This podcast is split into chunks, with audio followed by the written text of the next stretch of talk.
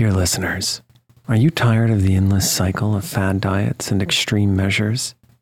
It's time to wake up to a better weight loss solution with Ro Body. As someone who's been through the ups and downs of weight loss, I know firsthand the challenge of trying to find what will stick. That's why, if I qualified for Ro Body today, I'd jump at the chance for a scientifically backed program that supports long term success. With Ro Body, you'll gain access to the most popular weight loss shots on the market, paired with personalized lifestyle changes. Over 200,000 people have already chosen Ro to help them lose weight. Say goodbye to the roller coaster of weight loss dreams and hello to sustainable, real results with Ro Body. Go to ro.co slash snoozecast. Sign up today and you'll pay just $99 for your first month and $145 a month after that. Medication costs are separate. That's ro.co slash snoozecast.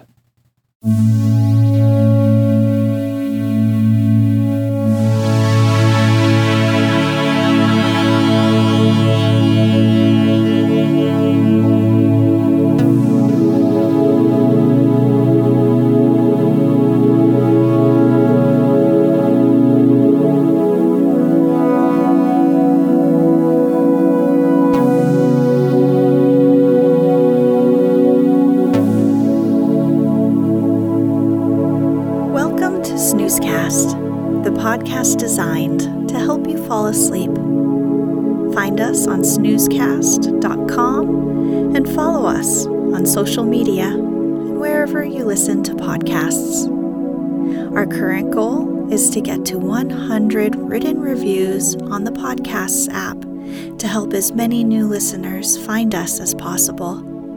We've made great strides to do this in the last couple months and are now at over 70 written reviews from the US version alone. So we're getting close to our goal. If you haven't subscribed and written a review yet, please do. Thank you to everyone who's taken the time to do so already. Please know that we read every single review, and it makes us so happy to know we are helping you get to sleep.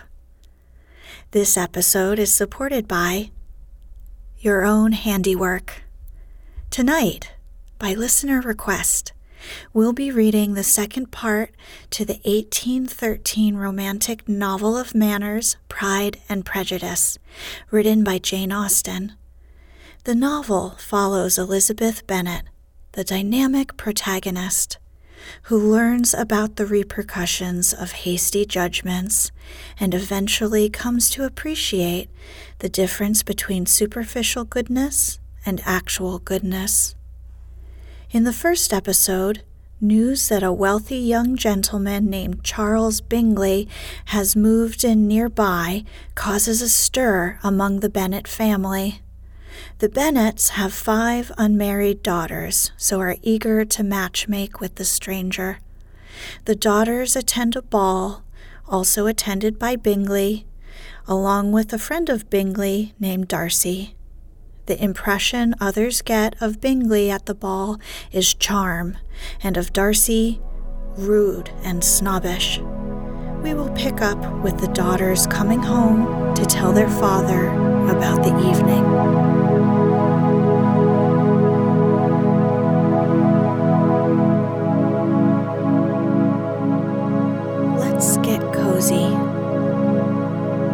Close your eyes. Relax your body into the softness of your bed. Now, take a few deep breaths. The evening altogether passed off pleasantly to the whole family. Mrs. Bennet had seen her eldest daughter much admired by the Netherfield party. Mr. Bingley had danced with her twice, and she had been distinguished by his sisters. Jane was as much gratified by this as her mother could be, though in a quieter way. Elizabeth felt Jane's pleasure. Mary had heard herself mentioned to Miss Bingley as the most accomplished girl in the neighborhood, and Catherine and Lydia had been fortunate enough never to be without partners, which was all that they had yet learnt to care for at a ball. They returned, therefore, in good spirits to Longbourn, the village where they lived, and of which they were the principal inhabitants. They found Mr. Bennet still up. With a book he was regardless of time, and on the present occasion he had a good deal of curiosity as to the event of an evening which had raised such splendid expectations. He had rather hoped that his wife's views on the stranger would be disappointed, but he soon found out that he had a different story to hear. Oh, my dear Mr. Bennet, as she entered the room, we have had a most delightful evening, a most excellent ball. I wish you had been there. Jane was so admired, nothing could be like it. Everybody said how well she looked, and Mr. Bingley thought her quite beautiful, and danced with her twice. Only think of that, my dear. He actually danced with her twice. And she was the only creature in the room that he asked a second time. First of all, he asked Miss Lucas. I was so vexed to see him stand up with her. But, however, he did not admire her at all. Indeed, nobody can, you know. And he seemed quite struck with Jane as she was going down the dance. So he inquired who she was and got introduced, and asked her for the next two. Then the two third he danced with Miss King, and the two fourth with Maria Lucas, and the two fifth with Jane again, and the two sixth with Lizzie, and the Boulanger. If he had had any compassion for me, cried her husband impatiently, he would have not danced half so much. For God's sake, say no more of his partners. Oh, that he had sprained his ankle in the first dance. Oh, my dear, I am quite delighted with him. He is so excessively handsome. And his sisters are charming women. I never in my life saw anything more elegant than their dresses. I dare say the lace upon Mrs. Hurst's gown. Here she was interrupted again. Mr. Bennet protested against any description of finery. She was therefore obliged to seek another branch of the subject, and related, with much bitterness of spirit and some exaggeration, the shocking rudeness of Mr. Darcy. But I can assure you, she added, that Lizzie does not lose much by not suiting his fancy, for he is most disagreeable and horrid man, not at all worth pleasing, so high and so conceited that there was no enduring him. He walked here and he walked there, fancying himself so very great, not handsome enough to dance with. I wish you had been there, my dear, to have given him one of your set downs. I quite detest the man. Chapter 4 When Jane and Elizabeth were alone, the former, who had been cautious in her praise of Mr. Bingley before, expressed to her sister just how very much she admired him. He is just what a young man ought to be, said she. Sensible, good humored, lively. And I never saw such happy manners, so much ease, with such perfect good breeding. He is also handsome, replied Elizabeth, which a young man ought likewise to be, if he possibly can. His character is thereby complete. I was very much flattered by his asking me to dance a second time. I did not expect such a compliment. Did not you? I did for you. But that is one great difference between us. Compliments always take you by surprise, and me, never. What could be more natural than his asking you again?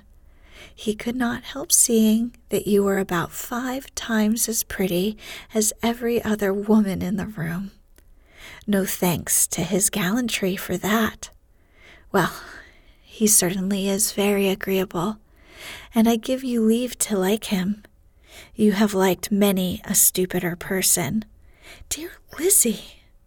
Oh, you are a great deal too apt, you know, to like people in general. You never see a fault in anybody. All the world are good and agreeable in your eyes. I never heard you speak ill of a human being in your life. I would not wish to be hasty in censoring anyone, but I always speak what I think. I know you do, and it is that which makes the wonder. With your good sense, to be so honestly blind to the follies and nonsense of others. Affectation of candor is common enough. One meets with it everywhere but to be candid without ostentation or design, to take the good of everybody's character and make it still better, and say nothing of the bad, belongs to you alone. And so you like this man's sisters, too, do you? Their manners are not equal to his. Certainly not, at first, but they are very pleasing women when you converse with them. Miss Bingley is to live with her brother and keep his house, and I am much mistaken if we shall not find a very charming neighbor in her. Elizabeth listened in silence, but was not convinced. Their behavior at the assembly had not been calculated to please in general, and with more quickness of observation and less pliancy of temper than her sister, and with a judgment too unassailed by any attention to herself, she was very little disposed to approve them. They were, in fact, very fine ladies, not deficient in good humor when they were pleased, nor in the power of making themselves agreeable when they chose it, but proud and conceited. They were rather handsome, had been educated in one of the first private seminaries in town, had a fortune of twenty thousand pounds, were in the habit of spending more than they ought, and of associating with people of rank, and were therefore, in every respect, entitled to think well of themselves and meanly of others. They were of a respectable family in the north of England, a circumstance more deeply impressed on their memories than that their brother's fortune and their own had been acquired by trade.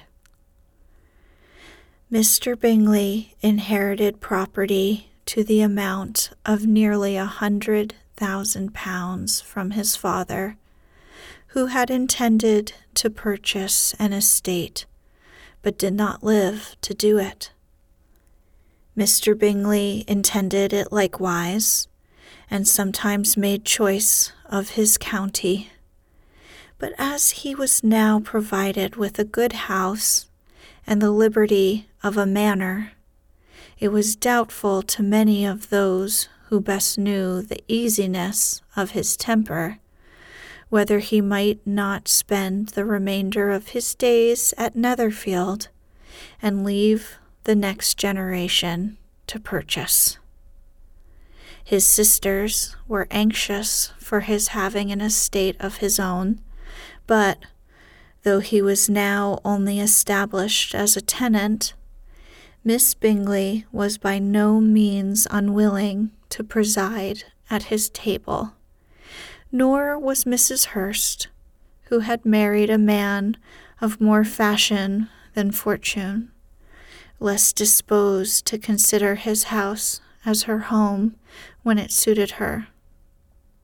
Mr. Bingley had not been of age two years when he was tempted by an accidental recommendation to look at Netherfield House. He did look at it, and into it for half an hour, was pleased with the situation and the principal rooms, satisfied with what the owner said in its praise, and took it immediately.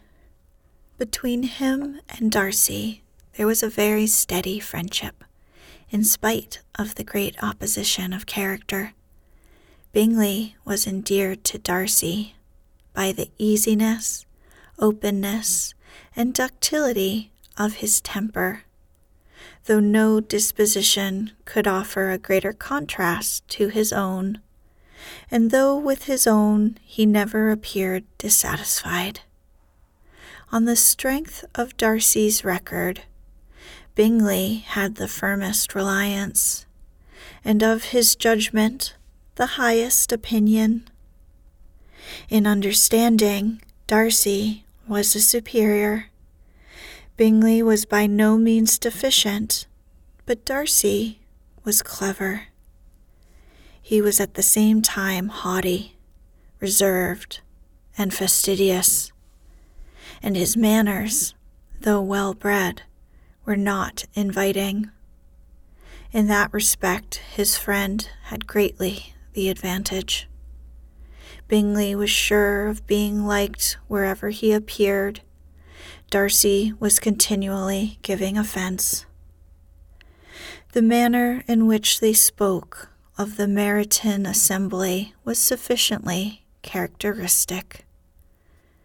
Bingley had never met with more pleasant people or prettier girls in his life. Everybody had been most kind and attentive to him. There had been no formality, no stiffness. He had soon felt acquainted with all the room. And as to Miss Bennet, he could not conceive an angel more beautiful. Darcy, on the contrary, had seen a collection of people in whom there was little beauty and no fashion, for none of whom he had felt the smallest interest, and from none received either attention or pleasure. Miss Bennet he acknowledged to be pretty, but she smiled too much. Mrs. Hurst and her sister allowed it to be so, but still they admired her and liked her, and pronounced her to be a sweet girl, and one whom they would not object to know more of. Miss Bennet was therefore established as a sweet girl and their brother felt authorized by such commendation to think of her as he chose. Within a short walk of Longbourn lived a family with whom the Bennets were particularly intimate. Sir William Lucas had been formerly in trade in Meryton, where he had made a tolerable fortune and risen to the honor of knighthood by an address to the king during his mayoralty.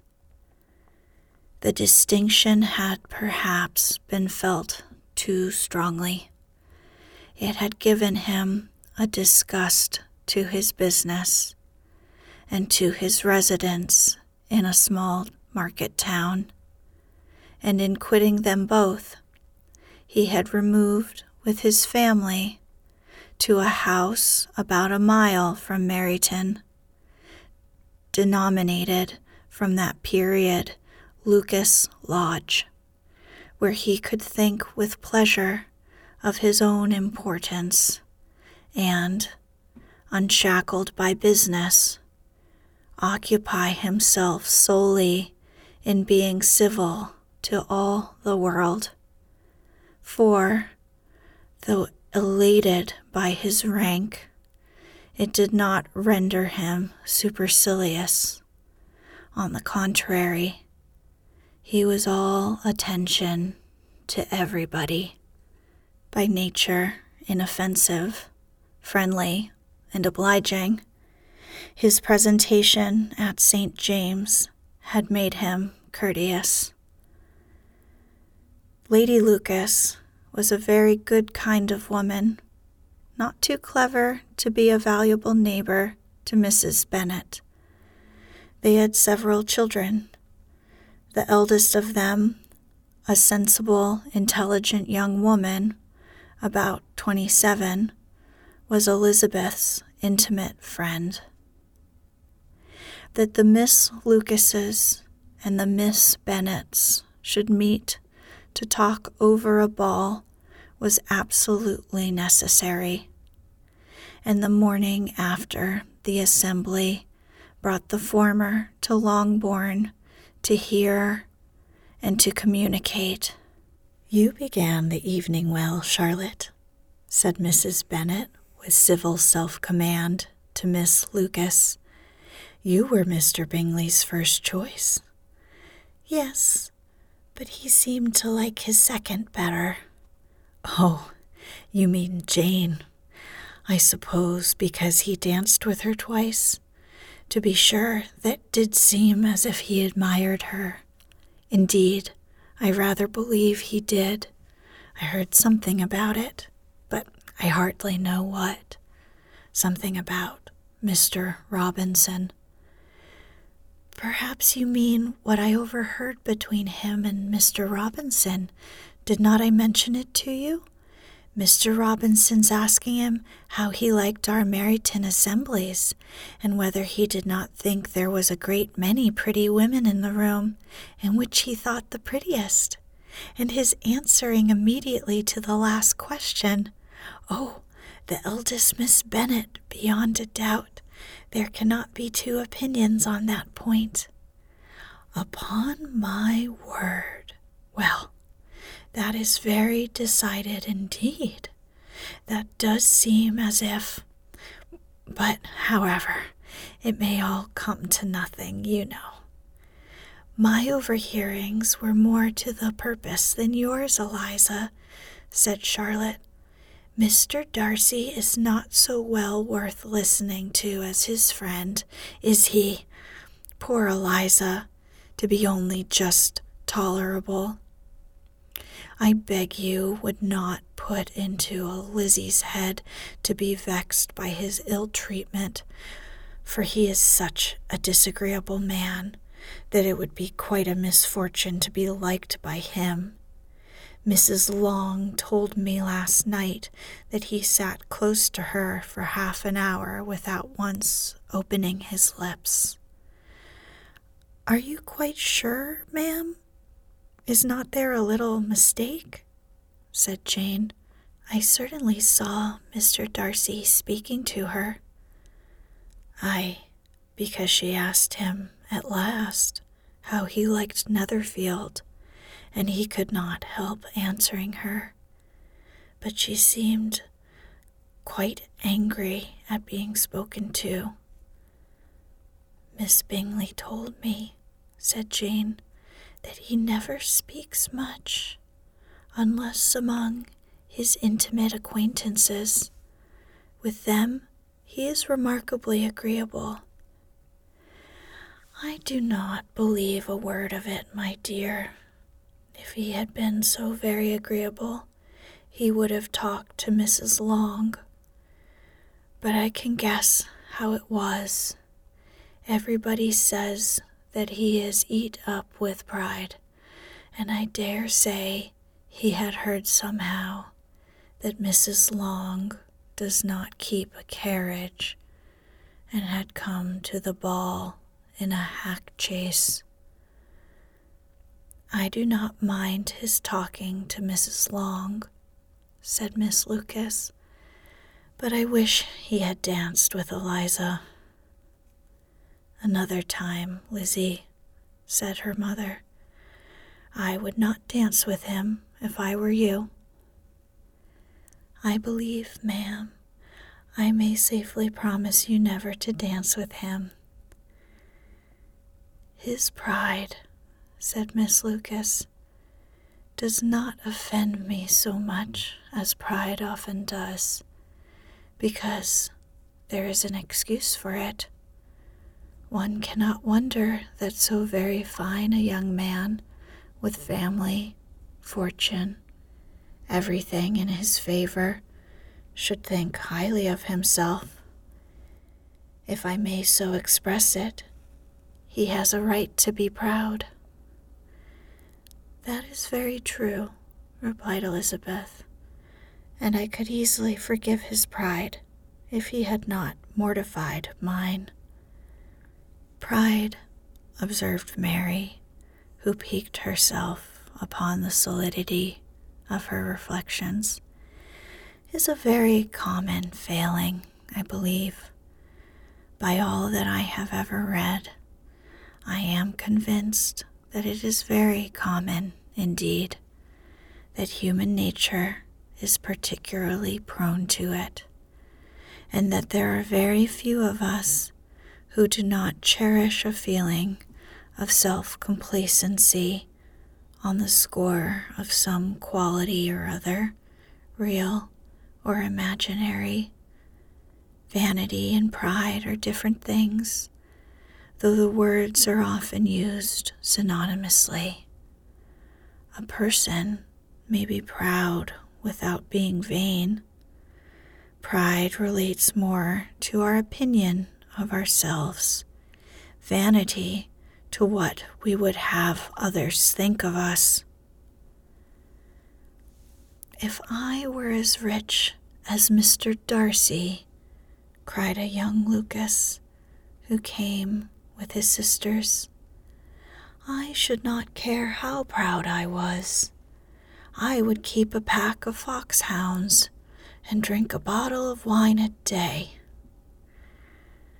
Then you would drink a great deal more than you ought, said Mrs. Bennet, and if I were to see you at it, I should take away your bottle directly.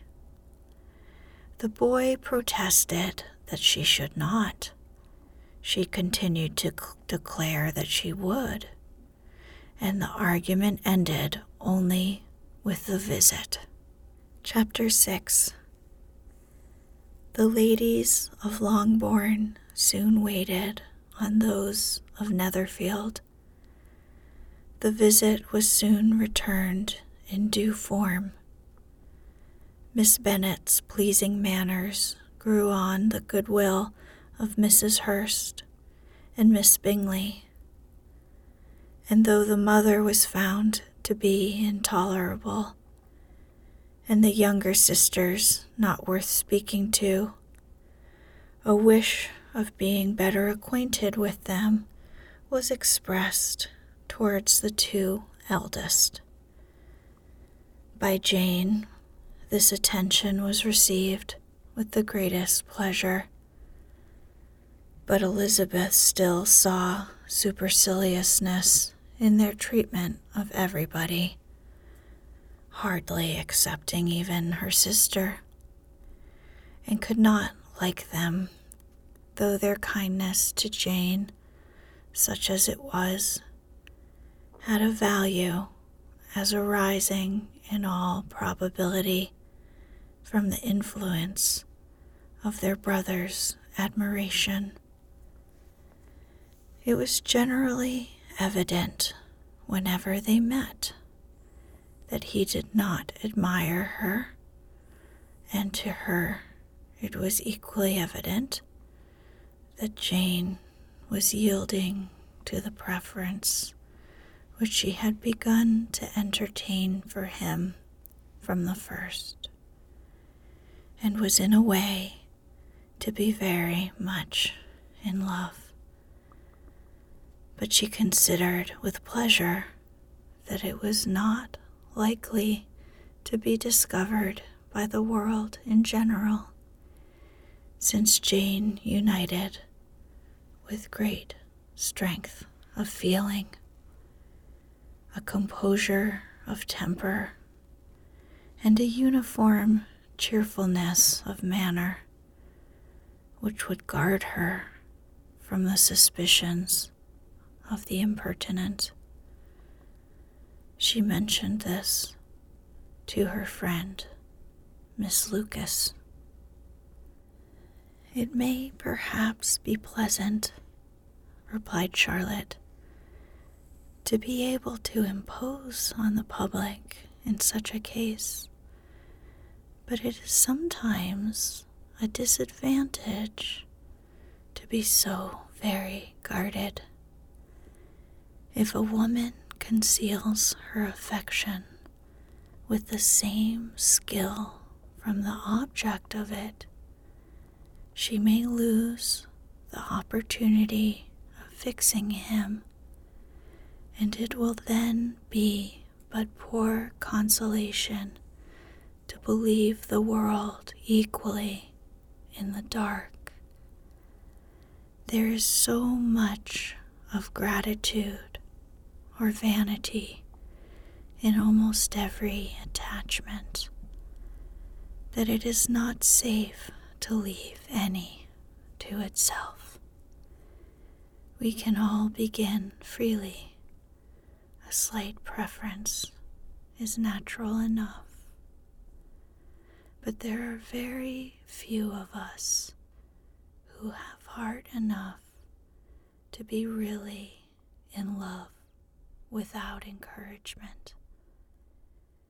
In nine cases out of ten, a woman had better show more affection than she feels. Bingley likes your sister